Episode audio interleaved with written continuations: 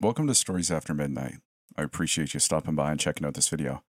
Today's creepy story is Don't Go Feed the Cats by Flamel777 on Reddit. I hope you enjoy it.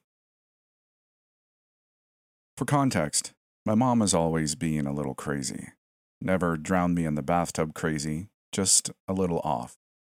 Like sometimes she was living in a different world than the rest of us. Like when she looked at you, she knew in her heart that you were less real than her. I remember being really little and walking into her room to find her crying over a heap of her clothes on the ground. She had scissors in her hand and was cutting out every spot of purple she found. I can't see it anymore, Casey, she said through her sobs. I can't see the colors I'm supposed to see anymore. I went and hid in my room after that. When my dad came home and found me locked in my room, he asked me what was wrong. I explained what was happening with mom, and he just sighed and went to talk to her. What I couldn't explain was that I hadn't locked the door because I was afraid of her. I had locked it because it felt like an added barrier between myself and the reality that my mother wasn't okay. When they divorced, I don't remember any particular incident that broke the camel's back. It felt more like an inevitable conclusion that we had all accepted for years by the time it happened. What I do remember is listening to my dad read off a list of the big crazy moments from their marriage. Some of them were a surprise to me, like him coming home to find her hiding in a closet with a knife. Most of them, though, I remembered all too well. So, when the judge looked down at me and asked if what my father was saying was true, it was all I could do to nod back at her. Needless to say, my dad got custody of me. Even at 12, I knew that regardless of his case, there had still been a chance of things not going our way. Afterwards, we went to Sullivan's and ate our weight in ice cream sundaes. I knew that it wasn't easy for him to raise me alone, but I also knew that he was doing his best. My father was 46 year old middleware technician when he chose to become a single parent. He worked long hours for too little pay, but still found time to tutor me in math and come to my track meets. He was patient, he was gentle. He's my hero. But all of that is just the lead up to my story, right? It turns out that a few months ago, my mom got in contact with my dad. She said that she was getting treatment, that she wanted to make reparations. She even gave him the number for psychiatrist, who my dad promptly called. The man on the other end of the line assured my dad that his ex wife wasn't the same person from four years prior. He said that she had changed, that she was getting better. He promised that getting closure with my dad and me was vital to her healing. At first, my dad refused. He was convinced that no amount of medication or therapy could change that woman who had haunted him and his daughter all those years. Eventually, though, he met with her. He says that it was just to get her off his back, to put the nail in the coffin. Instead, he realized that she really was acting different, more lucid, more stable. They met a few more times, and with each meeting, he became more and more convinced that she had gotten better, that this time would be different. When he walked into the house after seeing her, I couldn't tell what he was feeling. It felt like some kind of exhausted hope, the kind that shouldn't still have a pulse, an undead yearning. He needed help. I'd known that for years. He was working himself to the bone, trying to take care of both of us. When I'd been born, my dad had signed up to be a part of the team. Now it was just him and the growing shadows under his eyes. When he gently asked if I wanted to see my mom again, I nodded enthusiastically, not for her or me, but for him. It is so, so good to see you, sweetheart. Those were the first words she said to me when she sat down across from me in the McDonald's booth. I can't begin to apologize for everything I put you through. She looked better, I think. After all the years, my memories of the way she acted and the way it made me feel had blended together into a flat nightmare. The woman squeezing my hand wasn't so scary. It even felt appropriately motherly, though it made my skin itch. We met occasionally for months. We were alone once or twice when my dad had to step out for a work call. When we were, she would tell me about her group therapy, about all the friends she was making. She told me that it took her so long to realize that her biggest problem was self isolating. It drove me crazy being alone, she said. But it's okay now. I'm not alone anymore. Eventually, my mom asked my dad if I could stay with her overnight. He was clearly uncomfortable with the idea and told her that he would have to think it over. All I could think about were the work retreats, the trips with friends, all the times that my dad had missed out living his life to take care of me. For me. And I thought that maybe, just maybe, if we got to a place where my mom could take on even a little of my burden, that he could have his life back. So I told him that I wanted to. I begged him to let me stay with her, and eventually he agreed. I'll be here to pick you up at seven, he said as he pulled my suitcase out of the car. He picked me up from track and drove me straight to the cramped apartment building where my mom lived. On the dot, and if you need me before then, promise me that you'll call. I promised him, offering a pinky when he gave me a stern look. He locked his with mine and took a deep breath. Your mother is trying, he said. I can appreciate that. I can respect it, even. But I will drive my car through her front door if it means protecting you. Understand? I laughed at the image of his scuffed Nissan hatchback smashing through the brick and drywall. I squeezed his hand. The evening was fine to start with. Her two bedroom apartment was neat and tidy, if small. It had a smell, too, like the ghost of something rotten hiding in the walls. But she let me put whatever I wanted on the TV. She even brought popcorn and soda for us to eat on the couch while we watched a police procedural. When I heard the oven timer go off, I asked her what she was making as she stood up to go check on it. Your favorite, honey, she said to me. Tuna mac.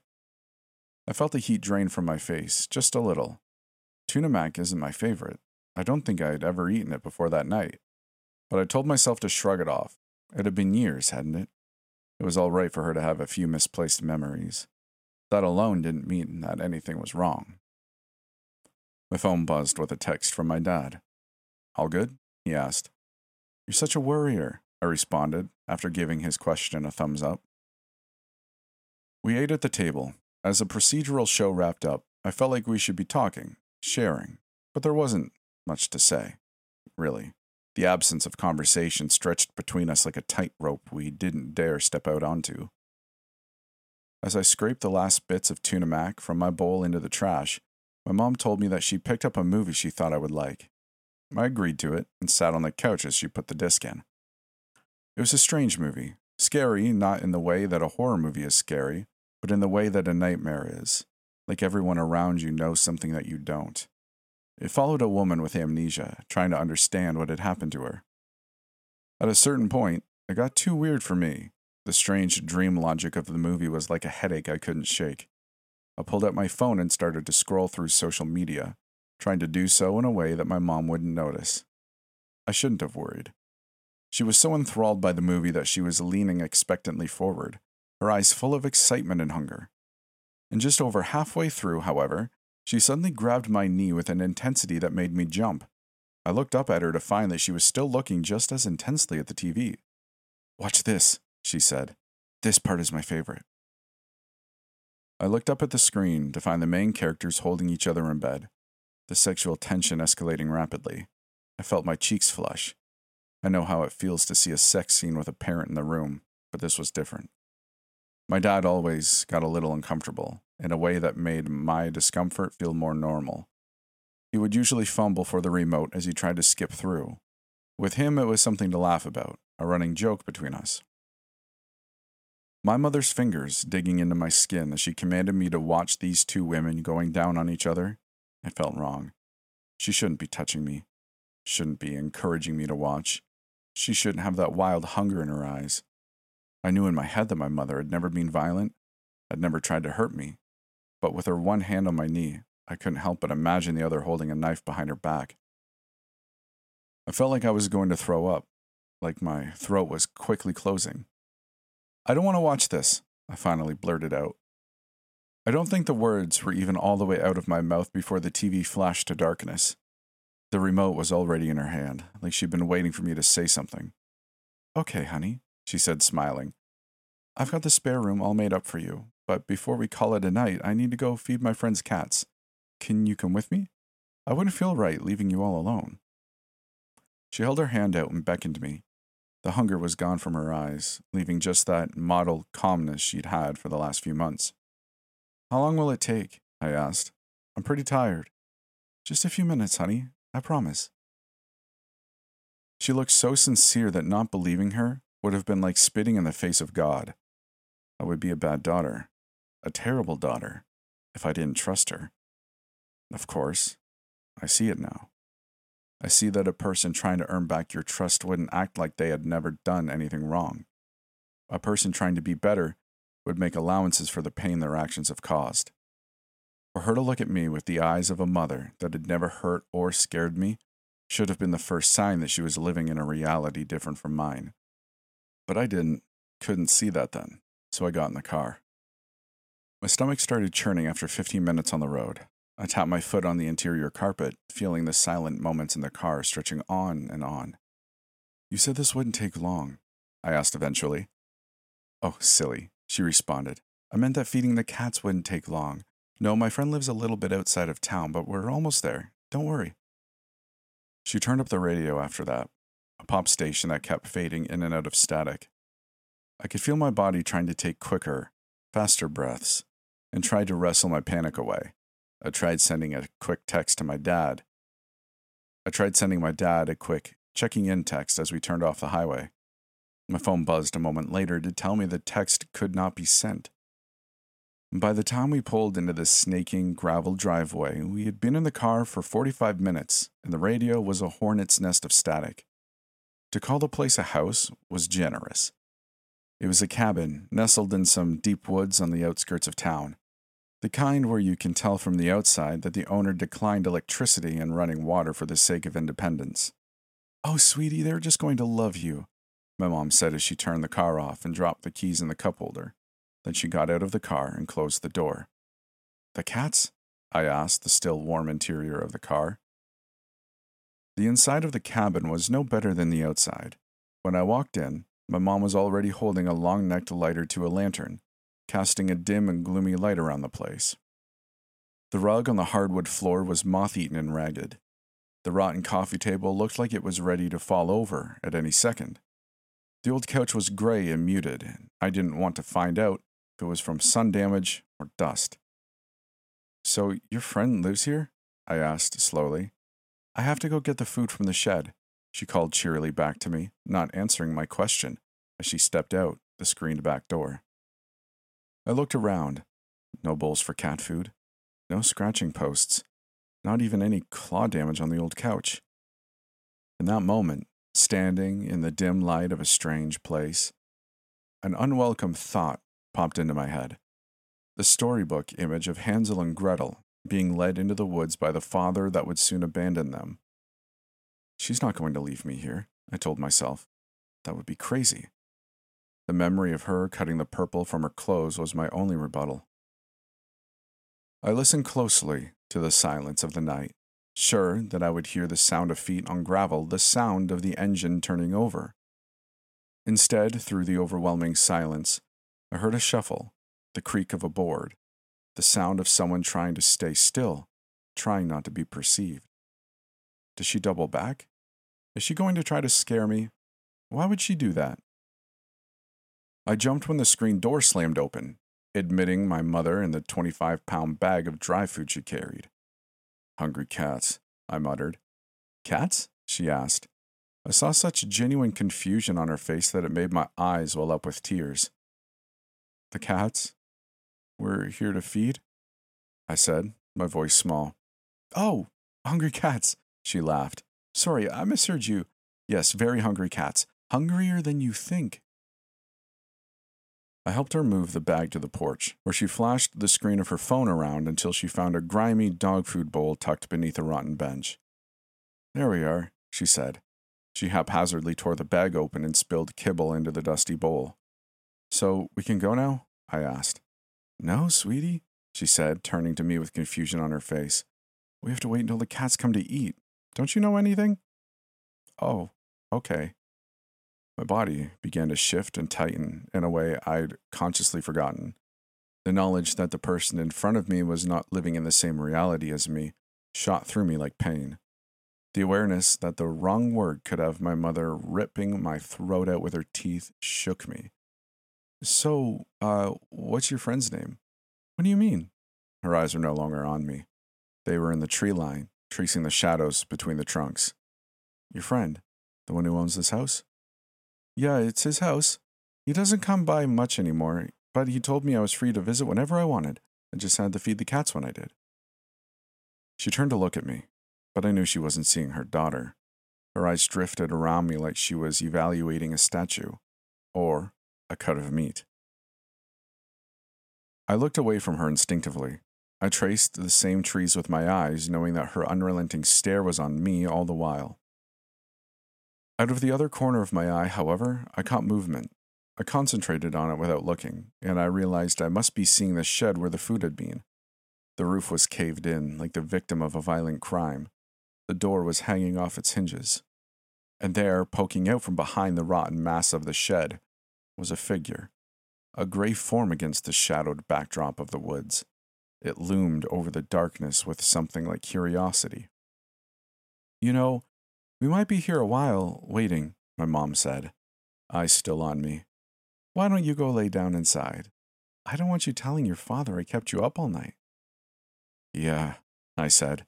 My voice sounded a thousand miles away. I felt like I was swimming through glass, slow and morbid. Why don't I go lay down in the car? That way, when we leave, you won't have to wake me up. No. Her voice was stern now, harsh. You'll hurt your back in the car, okay, Casey? Lay down on the couch. But you are my daughter, she shouted, her voice ringing in the night air. When I tell you to go to sleep, you will go to sleep, damn it. Do you understand? I felt my breathing go ragged. I felt the tears falling, but I was no longer in my body. I was made of clay, soft and moldable, easy to smash and put away when you're done with it. My mom's arms were around me in an instant. It's okay, honey. Mommy's here. She spoke like she hadn't been the one to shout at me, even as she led me into the abandoned cabin. Mommy's going to make it all better. You just need to lay down now.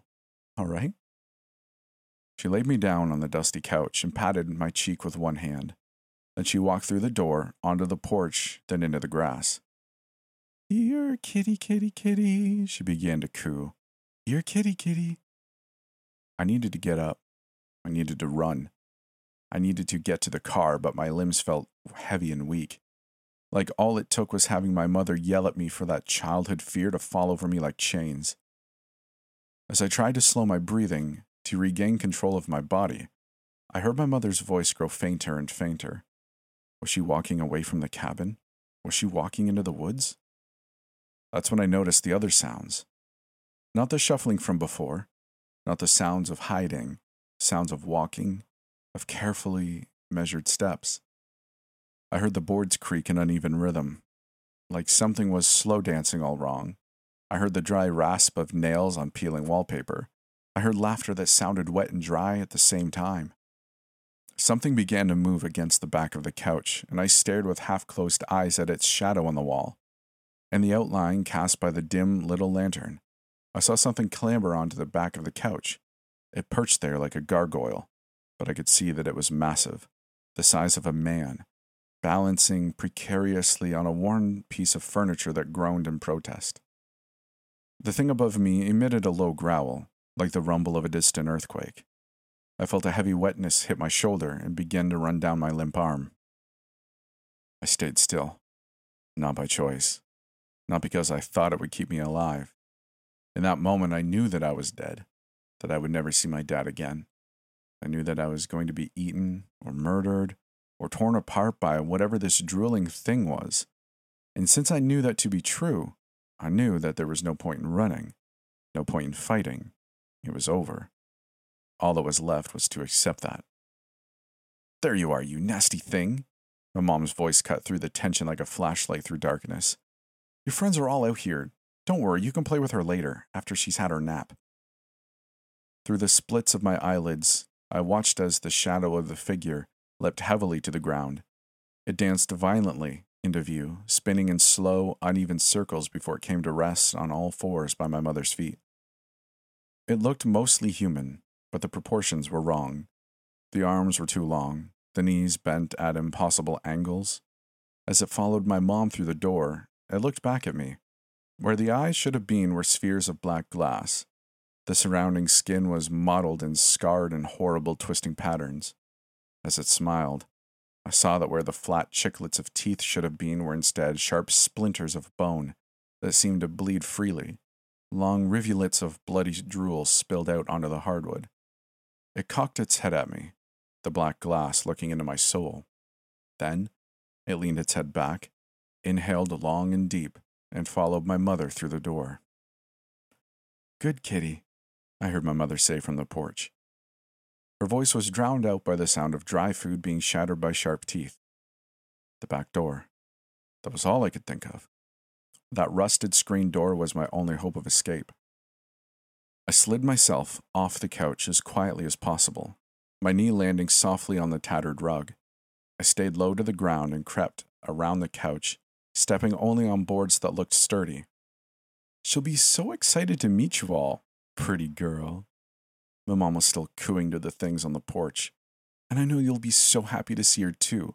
I promised you more wet food, didn't I? Once I reached the screen door, I took a deep breath. This door had been loud when my mom opened it earlier. Looking at the rusty spring holding the door closed, I could only hope that that had been the source. As I put my hand to the spring, a sound from the porch burrowed into my shaking bones. It was somewhere between a howl and a gasp, the sound of air running over broken windpipes, a song I didn't want to hear. It spoke to a deep, ancient part of my brain. It told me to hide. Shaking worse than ever now, I pulled at the spring just enough to pop it off the screen holding it to the door. Then, my breath still, I pushed the door open and hoped for the best. It didn't make a sound. At least, not over the yowling from the porch. It swung open in silent invitation to the darkness. All that panic, all that fear wouldn't let me be careful anymore. I could see the nose of the car in the carport, could practically taste the dust covering the tires. I couldn't wait. My feet were quiet as I ran through the grass, but the second I stepped onto the gravel of the carport, the porch singing stopped. Casey? My mom called. Honey, where are you? In moments of true panic, I've never experienced time moving any slower or faster, like people describe. For me, things just started happening all at once. In my mind, there is no delineation between the moment I pulled the door open, the moment I scrambled for the keys, or the moment I slammed the car into reverse. They all happened simultaneously, like photographs spinning in open air. As I changed gears to drive, however, I remember my mother standing in front of the car. The headlights played against the fabric of her dress. The dust kicked up by the car obscured her and the half dozen creatures flanking her on either side. And in her eyes, I saw real hurt, a genuine sense of betrayal. What are you doing? I saw her mouth. I didn't answer. Instead, in flagrant violation of the three months I had left before I could drive a car without a guardian present, I tore down the driveway and away from this madness. I took every curve inadvisably fast, feeling the inertia of the car trying to buck me every time. I drove so fast that the cloud of dust behind me quickly obscured the house from view. Good riddance. I was almost to the main road when I caught sight of the thing in the corner of my eye. It was one of the creatures, the one from inside the house, lopping easily alongside my reckless driving. Its glass eyes weren't looking ahead of it, however. They were locked on me. And as it stared me down with its smile, I knew something beyond a shadow of a doubt. I had imagined that these creatures were human, maybe deformed or mutated, but still human. And even driven insane with pain, a human could be reasoned with, could empathize with you on some level. But these weren't human. They'd never been human not by a long shot. In that smile, gleaming with blood, in the contortion of muscles where eyes should have been, I knew that these were something else, something other. This wasn't the shape of a human become alien, but of something alien trying to appear human. It had only gotten the details wrong, after all. I exploded onto the paved road and took off in what direction I thought the highway had been, keeping an eye out for the creature I saw it pacing along rooftops, tracking me through the flickering sodium vapor lights. By the time I hit the highway, The thing seemed to be gone, but I couldn't be sure. I think that was the point that I realized that tears were shattering on my thighs, that I was gasping air in through sobs. So I drove, not towards home, not towards anywhere in particular. I pushed the speed limit, trying to put as much distance between me and that awful, awful cabin. It wasn't until I felt something buzzing at my feet that I thought about stopping. In the chaos, my phone must have fallen to the floor. I grabbed it and saw that I had a dozen texts from my dad and 20 missed calls. My tears changed then. No longer those of an escape. These were the tears of someone about to be rescued. I pulled him to a rest stop and called him, sniffling. I tried to explain, but before I could, he cut me off to ask where I was. I read him the address of the stop. Tell me everything, he said. I could hear him getting into his Nissan. So I did. I told him everything. I know that in stories like mine, the teenage daughter always holds back details so she isn't thrown into a mental hospital. But I didn't even think to do that. I told my dad about the movie, about the tuna mac, about mom saying that she just had to go feed some cats. When I told him about seeing the first creature behind the shed, I threw up in the passenger seat. When my dad eventually got to me, I fell into his arms and sobbed and screamed and shook there. And my father, the middle aged IT professional with a bad hip, held me like I was five years old. We're going to call the police, he said, running his hand through my hair. We're going to tell them the important bits. She took you to a strange place and made you feel afraid, right? But how? I don't think we can explain those other parts, honey but I don't think they make a difference either. I nodded. That made sense. We were halfway back home when the weight of the night settled over me, waves of tiredness washing me away from consciousness. I looked at the clock and smiled. It was 7 a.m. On the dot, I said, starting to drift away. On the dot, kiddo, just like I said. That was a week ago. After we talked to the police, they sent a patrol car up to the cabin for my mom. When they got there, no one was around. All they found was an empty dog food bowl with my mother's shoes set neatly beside it. According to the county records, the cabin had been abandoned for decades. The last owner had died before the turn of the century, and the land deed was split between his children. The police talked to all of them, but none of them had any connection to my mom. They assure us that they're still looking into it, but I'm not holding my breath. Doesn't matter anyway, because we're leaving. The house is already listed. My dad has been doing online interviews for a new job in a new city. He stayed home from work all week, and he called me out of school. We keep the doors locked and the windows drawn. The revolver he normally keeps in a safe is always nearby now. As soon as he can lock down a new job, he says we're booking our flights. We're getting away from this town, from my mom and her monsters. In the meantime, we're sleeping in the family room. I sleep on the pullout while dad stays awake in the love seat, watching over me. I can't wait to leave though, because sometimes, as hard as he tries, my hero falls asleep. And sometimes when he does, I listen really close to the silence. I can hear that awful, awful singing. And every night, it's getting a little bit closer.